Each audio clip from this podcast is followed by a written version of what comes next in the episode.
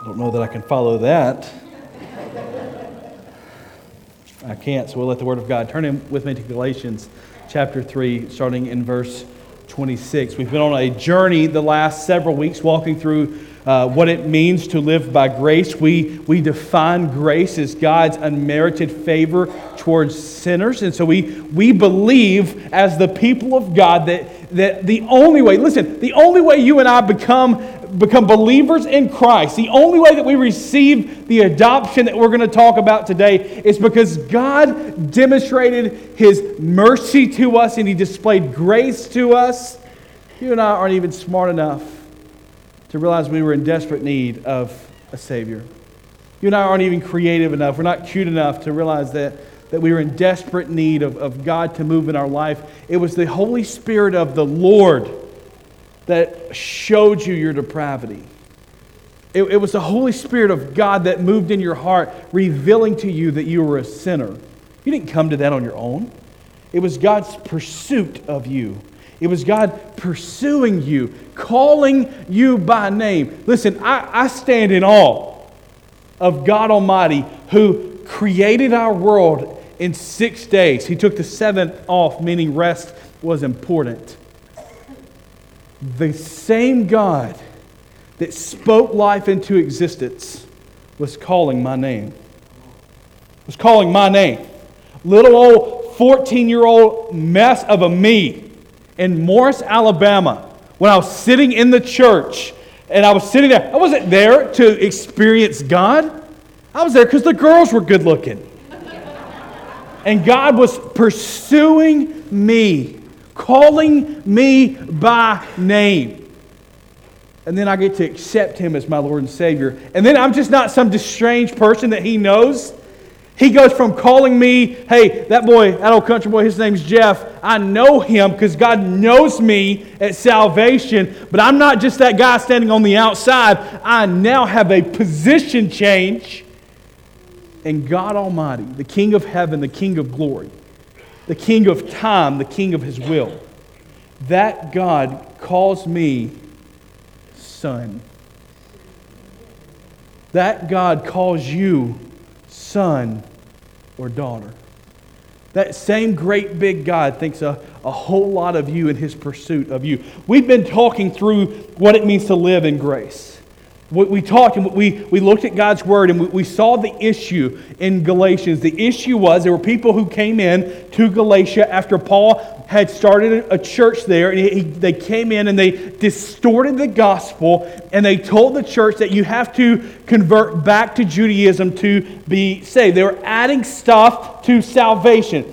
I'm going to make it as simple as possible for you and me today to wrap our minds around what salvation is. Salvation is Jesus. And that's it. At Jesus, when we surrender our lives to Jesus, that is our salvation. That is our salvation. Now, that's loaded. It's, it's that simple, but that's loaded. That's, that's going to be a lifetime commitment before the Lord that we're laying down our life. Jesus said, You will pick up your cross every day. When we pick up the cross, we surrender our lives. When we pick up the cross, we surrender our will. When we pick up the cross, our, all of that selfish hope that we had desired, all of that great wealth or fame, all of that, that which we had personally longed for went out the window. When we pick up our cross, we're kingdom minded and we're, we're kingdom focused and we follow Jesus. So the Apostle Paul corrects the church and he says, No, you're saved by grace through faith. You're saved in Christ alone. Only Jesus is sufficient today for your salvation.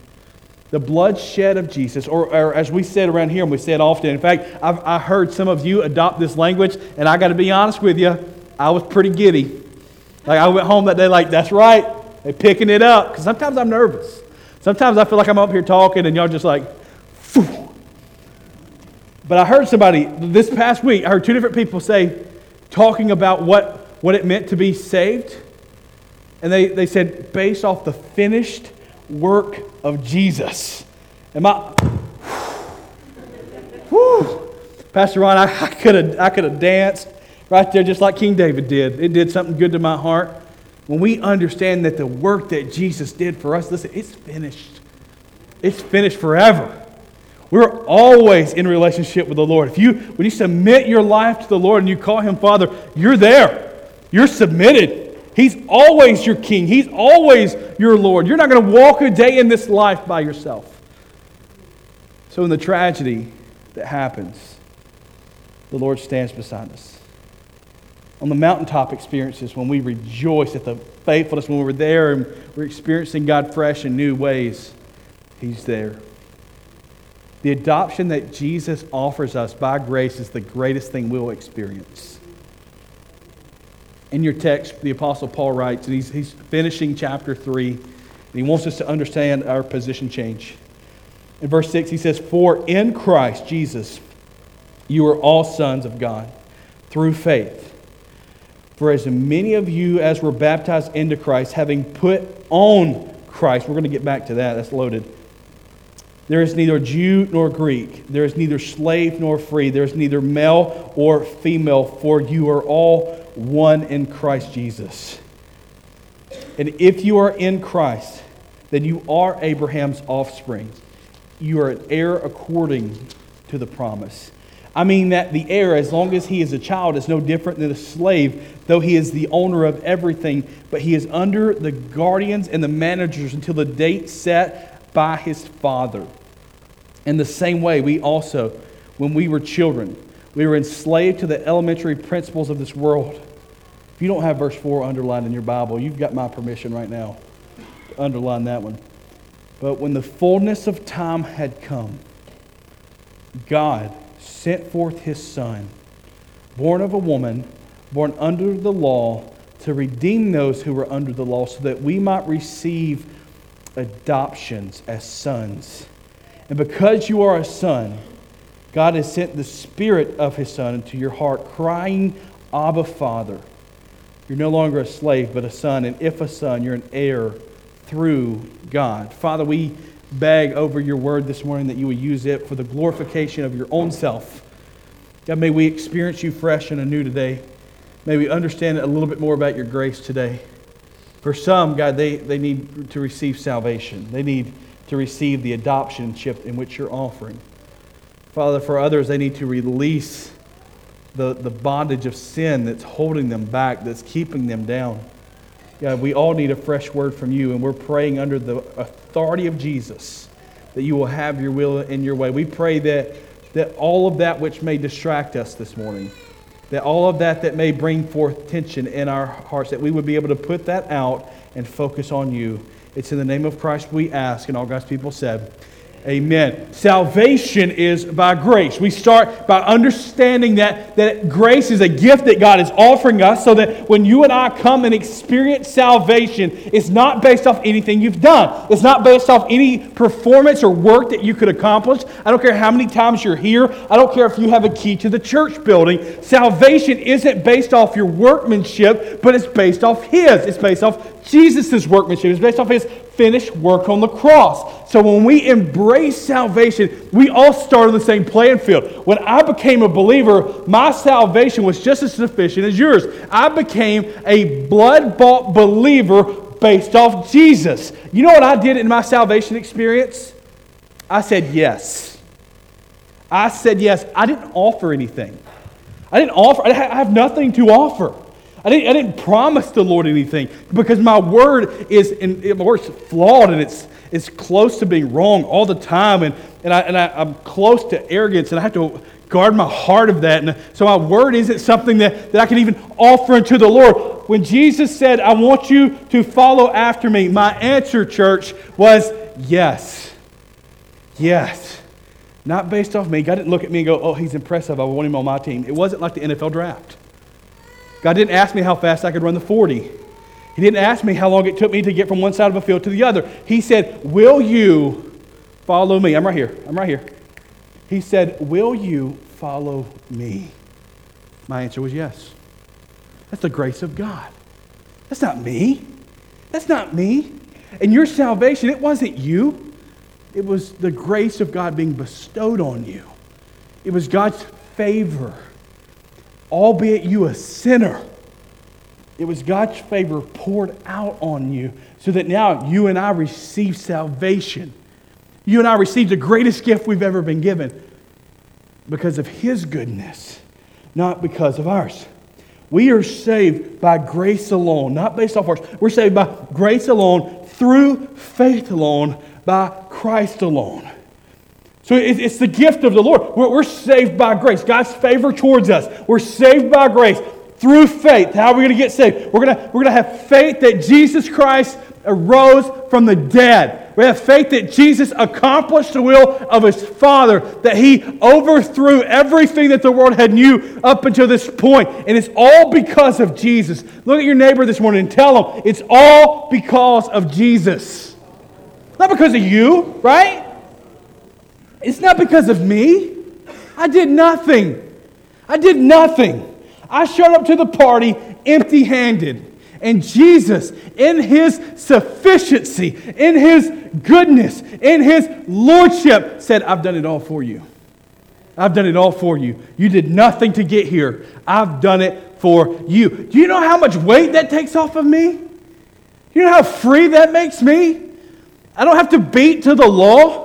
I don't have to try. I don't have to try because I'm trusting. It doesn't mean I walk through life lazy. It doesn't mean I, I, walk through life doing nothing. It means now I'm experiencing the grace and mercy of Jesus, and that transcends through every factor of my being. Every factor of what I am, the decisions I make, are now in grace and mercy of the Lord. The prayers I pray and the thoughts I think, they're now bathed in the grace and the mercy of the Lord. It's by grace through faith in Christ alone. No one else can bring you that. We are made right before God. It's salvation. You and I are made right before God. This is the idea of justification. We're, we're made right before the Lord. The Lord has done something that only He could do. You couldn't get right before God by yourself. You couldn't get right before God by yourself. There's nothing that you could do to, to fix your sin problem. And for many of us, we need to recognize our sin problem. We need to recognize our sin problem. It's not a disorder, it's sin. It's not some type of, it's sin. When we start calling sin what it is, we will be on the track to healing. We got to be able to repent of our wrongdoing. And it's not just, oh, I messed up. Like my son, he, he has one of his favorite words is, uh oh. You know what I'm talking about? Uh oh. So this morning we're, we're all getting ready for church. And, and if you've never gotten a a 18 month old, 19 month old dressed for church, you've never done anything. I've decided, I used to get on to parents when they were late coming to church, and now I'm like, I'm sorry. That, that was on me. That was on me. I didn't know. I didn't know. Like, how many times you got to put shoes on somebody? How many times you got to put shoes on somebody? Come on. I'm just going to duct tape them. You know, I'm just going to. this morning, he, he ate breakfast and, and he, he's getting over a, a pretty severe sickness that he was dealing with. And so his appetite is back in full force. So he ate all of his breakfast, half of Katie's breakfast. I don't share food, so he didn't eat any of mine. You'll just you'll learn that about me. I don't share. Like, don't come up. Can I have no? Get your own. I will share the gospel with you. I will share my house with you. I will share anything I've got. Don't ask for my food, all right? You don't get this body by sharing food, right? So so he has eaten everything that we have cooked him. And so Katie's like, okay, here's, here's, he's got this little plastic bowls, yay big, yay size. And we had Cheerios in there. So we're all in the bathroom. And, and it's like I'm shaving, Katie's doing her hair. He's sitting in the floor. Um, and he's taking his Cheerios and he's going, and trying to catch them back in the cup. What, 19 months old, you don't have the motor skills to pull that off, right? Like, he's not, like, they're hitting the floor and going everywhere. And he goes, uh oh. And then does it again. Uh oh. As now Cheerios are covering our bathroom floor. Uh oh. We need to realize our intentional sins aren't uh ohs. Our intentional sins aren't uh ohs. They're habitual sins that we need to beg the Lord to forgive us of. At grace, you and I get the opportunity to, to come before a holy, sovereign God because we've been made right. Because we've been made right because we've been called out. We've been called holy, not based off you. Don't walk out here thinking, I'm holy. No, it's based off the finished work of Jesus. He's, this is a big word, He's imputed righteousness towards you. He's imputed. That means you didn't own it, He's pushing it towards you. He's imputed His holiness towards you. Nothing that you could conjure on yourself, but what the Lord has done for you. Man, what a, what a Savior we have. We understand what grace has done for us. Grace brings us into a new position. Grace brings us into a new position. You were a slave, now you are a son. You were a slave, now you are a daughter. You, you, were, you were nailed with sin, you were weighted down by sin. Jesus says, Come follow me. My yoke is easy and my burden is light. Your position change now sets you from this. This is going to blow your minds. You were an enemy to God because of your sin. You were an enemy to God. At salvation, you became part of the family.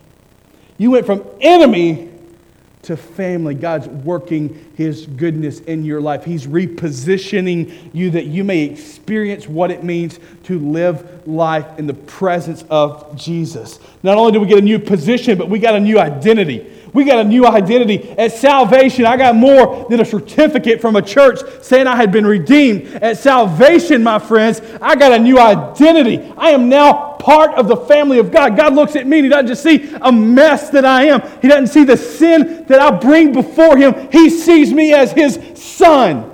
He sees me as his son. So even when I come back before him and I fall, say, Lord, I'm a sinner. And here's where, here's where my heart keeps leading me astray. Father, here's where I've messed up. Help me repent here, Lord. Help me. He doesn't see me as some, some enemy before. He sees me as his son. And as the great father that he is, he embraces me and leads me in the path of repentance. He walks me through that. The Holy Spirit guides and enables me to repent before the Lord that I may stand right before Him. So He brings us a new identity. You're not the same old person that you were. There was a identity crisis. He brings you into a new relationship. You've heard that, that Jesus is a friend of sinners, and that's true. But at your salvation, He moved you past the friendship.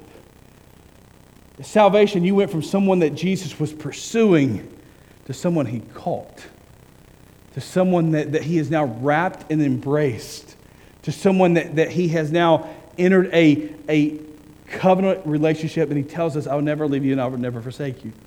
He tells us that, that I'm going to be the author and the finisher of your faith. He tells us that we're going to have life with him eternally. He tells us, and this is really good news, he says, the moment you take your last breath here, the moment that your heart beats its last time here, you'll be with me forevermore. Talk about hope and the reassurance of hope that God is in our new relationship with Him. He is our forever Father. He is our forever Father. He has now called us His children, and we'll be with Him forever more. Grace brings us an inheritance. Grace brings us an inheritance. You didn't do anything on your own to get here. You, you, didn't, you didn't work in the fields to, to get to grow this inheritance. Some of you, you got a little something when, you, when your folks have passed and, and, you had some sort of inheritance from uncles or aunts. Or, and I keep praying for this really rich uncle somewhere that I don't know anything about, but I don't think that's coming to fruition. Um, we, we, we do nothing for the inheritance. God has promised you that He's going to set a table before you in glory. He's going to set a table before you in glory. He says, I'm going to prepare a place for you. I'm going to prepare a place. And when the Lord Jesus says, I'm going to prepare a place, you can take it to the bank that He's coming back. He's coming back. And so, in our, in our newfound grace that we're living in, He's promised us. He's promised us an, an inheritance. And I'm not talking about some money that you're going to burn up real quick because you did nothing for it. I'm talking about something that's going to be eternal. Something that's going to be better than anything you've perceived yet.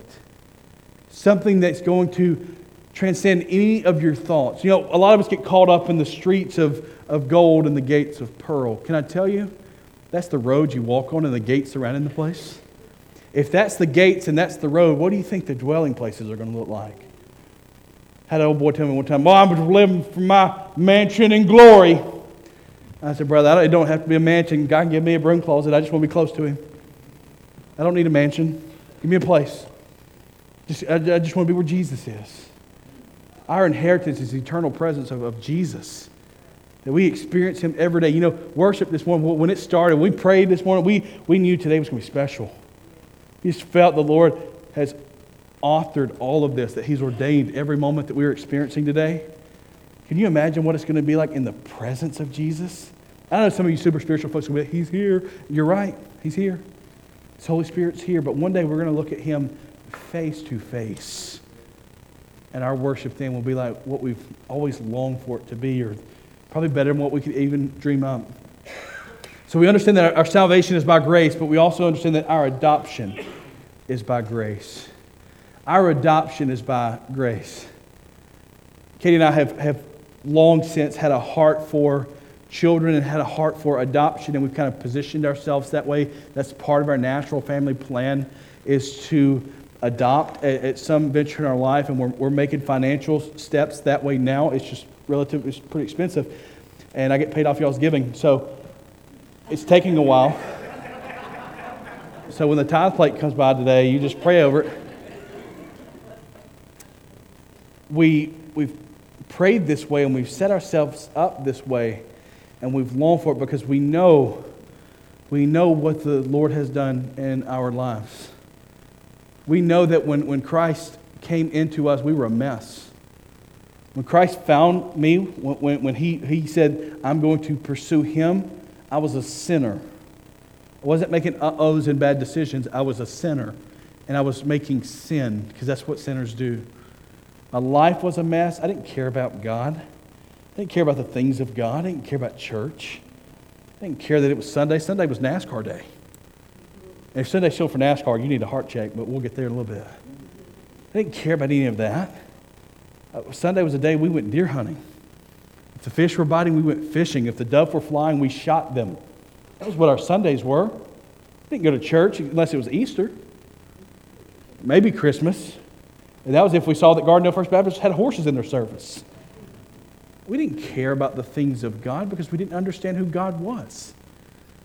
But when God started pursuing us, God started pursuing me, and I walked through this adoption process where a father looked at someone who was not his blood, and God chose me to be his son. He chose me to be his son. Not based off me, I was a mess. It was based off his grace and his goodness. Today, when God calls your name, and may, He may be doing it right now, it's not because you're some spectacular person.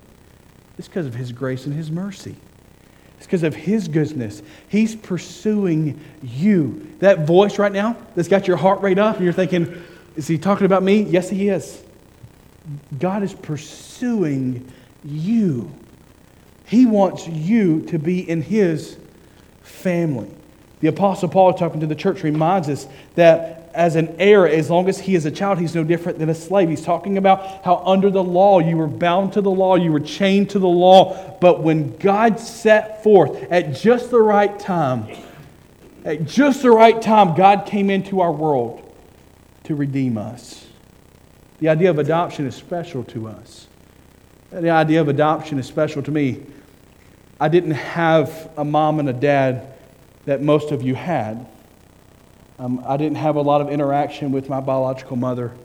Um, in fact, she died and left this world, and I'm a lot closer to many of you than I was to her.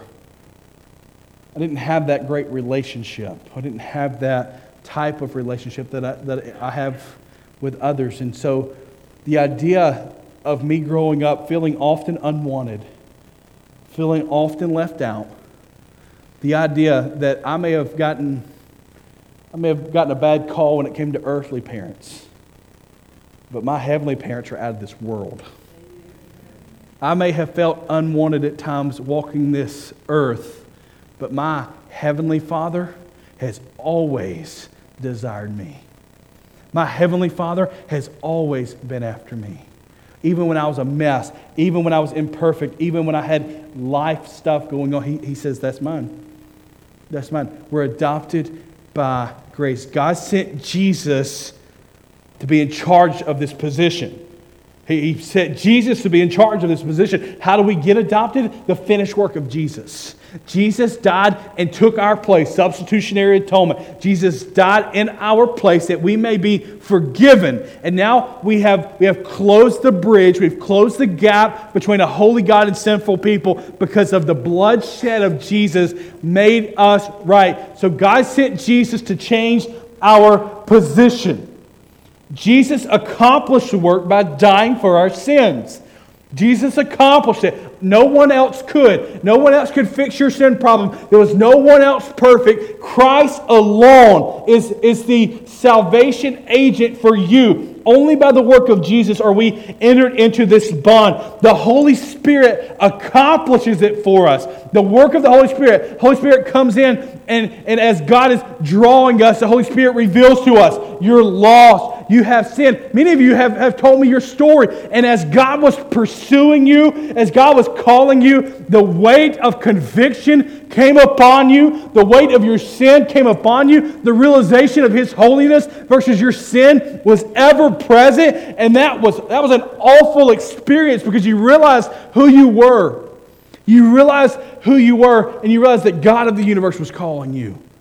Boy, I remember, I'm telling you, I've told you before, we were in the 11th, the 12th stanza of Come Just As You Are. And I didn't think that preacher would ever shut that thing down. We just kept singing. We kept singing. The Methodists had done went to lunch. We just kept singing, right? We were just singing and singing. Come just as you are. And I'm about to rip that wood right off that pew right in front of me. God's Holy Spirit was convicting me. My heart was beating 170 beats a minute. I, I could have just walked out. Oh, woo. Next thing I know, my eyes were watering really heavily. It wasn't sinus season. God was pursuing me, calling me by name, calling me to be His child. The Holy Spirit brought me into relationship with Jesus, convicted me of my sin and then a pastor who was diligent to the word of the Lord, as I came down and I blubbered in his ear, I need to be saved. That pastor said, You need to call on the name of Jesus. And I didn't know what that meant. I wasn't churched. I didn't say some special prayer. Throughout out my tears and groaning, I said, Lord, save me. That was my whole salvation prayer. Lord, save me. That's all I can muster out. I'm broken over my sin. I'm broken over my depravity. And I could muster out, Jesus, save me. And guess what? He did. He, I, I, I hadn't gotten over it yet. I hadn't gotten over it yet. The Holy Spirit accomplished that in our lives as they brought us into relationship. So, so what does that look like? It means we have that new identity. It means we have that new identity based off the Holy Spirit. We have a new identity. We're now, we're now people who possess the Holy Spirit. You and I are people who possess, meaning God lives and dwells in us. Meaning when we sin, when we're convicted, when God needs us to step somewhere. You ever been somewhere and God spoke at you to speak to someone? You ever been somewhere and God said, I need you to do this? You ever been somewhere and God said, I need you to give that money to this person? And you experience that? That's the Holy Spirit of the God. He's, he's speaking life into you, and you've got this new identity. He's living in you. We now enjoy intimacy with God. We now have intimacy with God. And so for some of us, listen, I'm a man's man. Like I don't, I don't cry very often. I like watching movies where things blow up. Like I shoot guns. Like that. I'm a, I'm a, I think I order myself a man's man. Like I eat beef, right? Steak. Man's man, right? A lot of us get uncomfortable when we start talking about intimacy because we think that's going to take us to a place we don't want to communicate. God, in our relationship with Him, is offering intimacy that you and I can know Him beyond some big, powerful being in the sky. You and I get to know God up close and personal. You and I get to know God in ways that even people in our faith before, the Israelites before, they, they long for intimacy with the Lord. And yet, based off the finished work of Jesus, you and I experience intimacy. A great big God bending down to love on little old you. Nobody else is offering that. When you look at the other religions in our world, you look at Islam and you've got to perform, you've got to do rituals, you have to work and serve and do all of these things. And you've got to have this type of pedigree, and you've got to do this and do that and do this and do that and do this, and don't do this, don't do that, don't do that, don't do this, don't do this, but this is okay. And, and Jesus is saying, Come embrace me. Come experience life with me. He says, My yoke is easy and my burden is light. God wants to know you. God is asking for intimacy in a relationship with you. That He longs to know you like that. He, he's not just okay with numbers, He's not just some big Baptist preacher up in the sky focused on chicken and numbers. He wants to know you, He wants to know your heart. He does know you, He does know your heart. He wants you to be honest with Him. He wants you to be open with Him. He's given you the heart at salvation. He's given you the heart. Scripture says that at salvation, your heart now cries out, Abba, Father.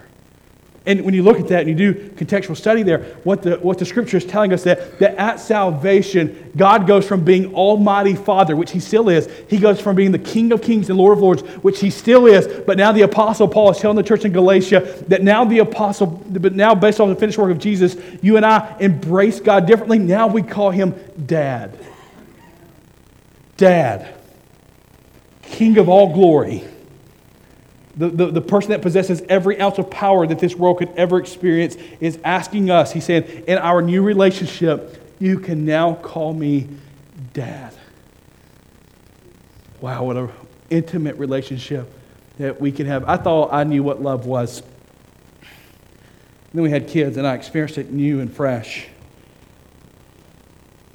The love that a, a father has for his child or a mother has for their child is so unique and to think that that's how God of the universe wants to communicate to me. That's the type of love and affection, that same joy that your child brings, the same joy and love and adoration. You remember, man, I remember being in, in the delivery room when your whole world was flipped upside down.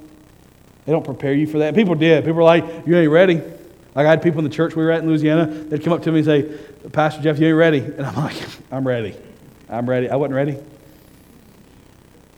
That little booger came out. And I remember those first couple of, of milliseconds they're waiting to breathe, right? And you're, I'm standing there helpless. I can't do anything. Nurses or doctors are everywhere. It looks like we're in a spaceship. And I'm just like, breathe, breathe, breathe, breathe. And then he goes, and then he, he hasn't quit breathing or screaming since.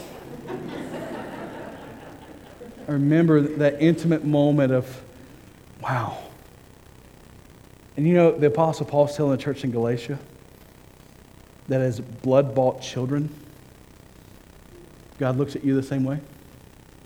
That now in our relationship with Him, it goes from being creation and creator to being God and Son, Father and Son, Father and daughter.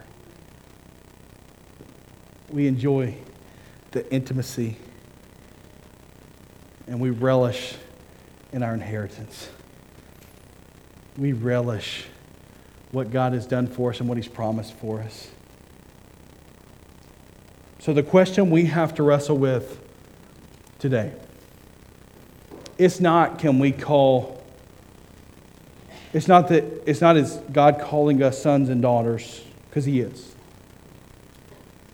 the question i want you to wrestle with this morning right here Everybody, right here. The question I want you to ask in your heart, because I can't answer this for you. God has prepared all the way for you to be able to call him Father. Are you calling him Father? I'm not asking, do you have some reverence of God? I'm not asking, have you been baptized? I'm not asking, have you walked down an aisle before? I'm asking at the core of your being. When you look upon God of the universe and He's calling you son or He's calling you daughter, is your heart positionally there to call Him dad? You only get there through salvation. You only get there by confessing your sins before the Lord and asking Him to take residence. And it doesn't have to be complicated. You remember my prayer save me. Is your heart crying out to God and calling Him dad? Calling Him daddy? If not, don't go home today being positionally wrong before the Lord. Don't go home today knowing, knowing that you're not a son, you're an enemy. Don't go home today knowing that you're not positionally correct before the Lord. And listen, this is what Satan will begin to say to you. Satan will begin to say to you, You're not worthy. You know the good news is? The good news of the gospel is that none of us were worthy. The good news of the gospel is that none of us were worthy. Had we been worthy, Christ wouldn't have had to die. We were unworthy, so Jesus came in our place. Satan's going to tell you you're not worthy. Satan will tell you, not today. Not today. Do it next week. And you know what happens when God begins to press, when God begins to press on you that you need to receive Him as salvation and you say no, you know what will happen next week? It'll be easier to say no. What will happen the next week is it'll be easier to say no. It'll get easier and easier to deny, deny and denounce the things of God. Holy Spirit's going to tell you, not today. And Scripture says today is the day of salvation. Why don't you get right before the Lord? Why don't you positionally get right before the Lord? For some of you, that means salvation. For some of you, you're, you've stepped out of grace and your sin has caused you to be outside the grace of the Lord. You're, you're still positionally a child of God, but you're not, you're not stepping in the ways of the Lord because of your sin. Some of you today need to come and release that. Some of you, God's been calling you to partner with our church and join in the ministry here, and you, you haven't. You've become disobedient. He's calling you, but you're resistant. Get right before the Lord today. Resume that relationship where we call Him Father, or we embrace Him as Dad. Let me pray over us. Father, in all of creation, uh, we are here this morning and we declare you, we declare you as Lord. We declare you holy and righteous. And we were here today to say that you're a good father. So, God, I pray over the people under the sound of my voice.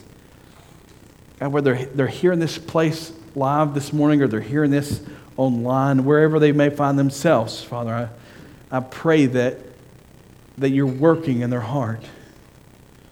Or some of them are positionally not right with you. They've never accepted you as Lord. They've had religious experiences, or maybe they went to VBS as a child, or maybe they've joined a church. But they've never declared you as Lord of their life. Father, I pray under the power of the resurrection that you will draw their hearts nigh. You'll draw them near. Allow them to embrace the freedom and the sweetness of salvation. Lord, we ask those who have, have slipped in sin and they've fallen out of fellowship with you, that, that they can be restored today through repentance. For those who are just standing in disobedience for whatever reason, Lord, that you'll draw them near.